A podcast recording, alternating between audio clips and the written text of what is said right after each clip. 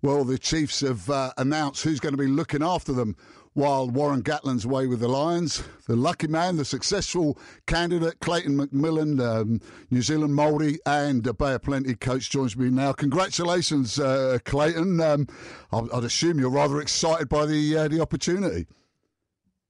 Yeah, hundred percent. You know, it's uh, something that I've aspired to do, and it's um, you know it's uh, great time to get involved with the Chiefs and um, I'm looking forward to you know getting over there at the end of the season.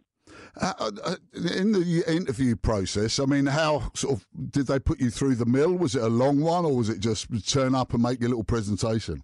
Oh, it was quite a relaxed affair, actually. If you can, if you can imagine ever going into an interview and, and being relaxed, it's not uh, that common, but um, certainly made to feel, you know, um, relaxed and at home. And yeah, they they certainly dug deep on a number of areas, and you know, clearly had an idea on the sort of coach that they were looking for, and um, you know, I was happy that I put my best foot forward, and really grateful that um, they've given me the opportunity.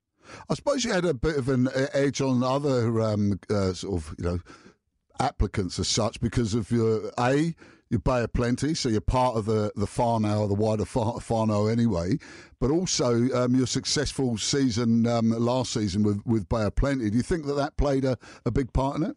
Oh, I'm sure it played some part. Um, yeah, a little bit like our players, when um, you know when the team's successful, then individuals prosper, and you know I've certainly seen that in the, with our players who have progressed on to Super Rugby, and um, you know in my own case, it I think it's definitely played a part, and you know being local and uh, familiar with the way they operate from, from being in the region and having numerous opportunities to go in there and, and, and see them operate on a day to day basis over those years has been um, really helpful. Um, but you know, it wouldn't have been an easy an easy decision, I would imagine, for, for the panel because um, I'm sure they interviewed some high caliber um, candidates, and um, and every one of them would have been able to bring some strengths to the table. Uh, now, in this, in this day and age with uh, rugby, it's not a one man job. I mean, you're steering the ship um, of, for that year, but you're going to have assistants. How much say are you going to have in, in who comes alongside you? Oh, that's yet to be determined. It's uh, it hasn't been discussed. Obviously, I've only been made um, been made aware of my own appointment just in you know the last sort of 24 hours. So um, my intention is over the next couple of weeks to get over and and connect with uh, Gats and the rest of the, the coaching staff there. Um, you know, to start getting aligned and, I guess um, integrate into the environment. But I'm also, you know, acutely aware that I've got an existing coaching team who've been, um, you know, going great guns in the early part of the Super Rugby season, and you know, I, I certainly don't want to go over there and overimpose myself um, when when they've got a lot of um, rugby still to play this this year obviously you'll be having um, sort of you know discussions and, and sort of picking the brains of, of Warren Gatland. How much input is he going to have? I mean, are you going to be out there in the middle of a, a game and then suddenly you look at your phone and, and, there's a call from, from South Africa coming through? Oh, look, uh, you know, my understanding is that um, you know, Gats is going to have a fair bit on his plate, but um, he's going to have a you know a vested interest in everything that's going on and.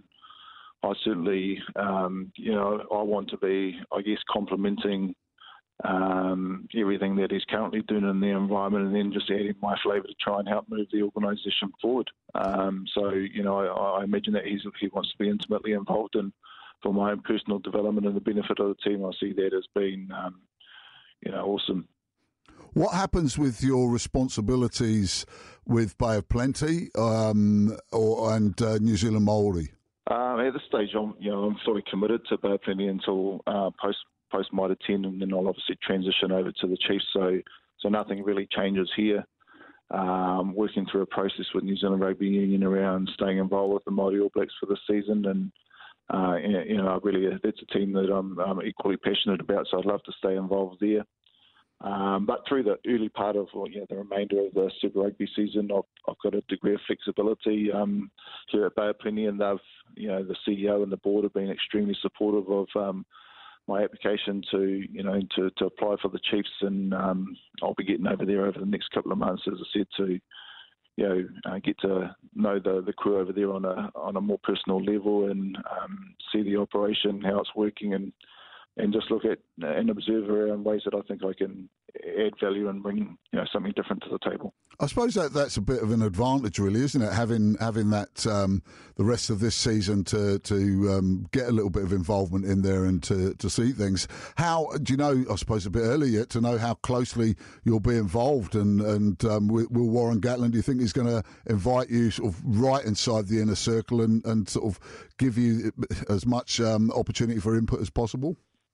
Um, yeah, again, it's probably you know, a little too early to be drawing any assumptions around what that's going to look like. But um, I think at the, at the forefront of everybody's mind who's you know involved with the organisation is to do what's best for the team, and that, that's certainly my intention. Um, I'll go over there, and whilst I'll, I want to add my own flavour and um, you know be myself, um, you know there's some some highly experienced people over there that have been in the game longer than I have, so I'm sure there's going to be you know learnings and contribution both ways, and that's only, only going to be good for the team. What happens if you win the competition? Like, uh, does the door, the locks get changed on the door, Mr. Gatland has to has to wait outside and look for another job? No, no, no, mate. No, that's not not something I've even thought about, to be honest. But yeah, hey, we're in a we're in a professional game, and um, you know we want to be successful both on and off the field. And if we're to achieve them, that, that would be a success for everybody that's involved, not um, not not just because of me.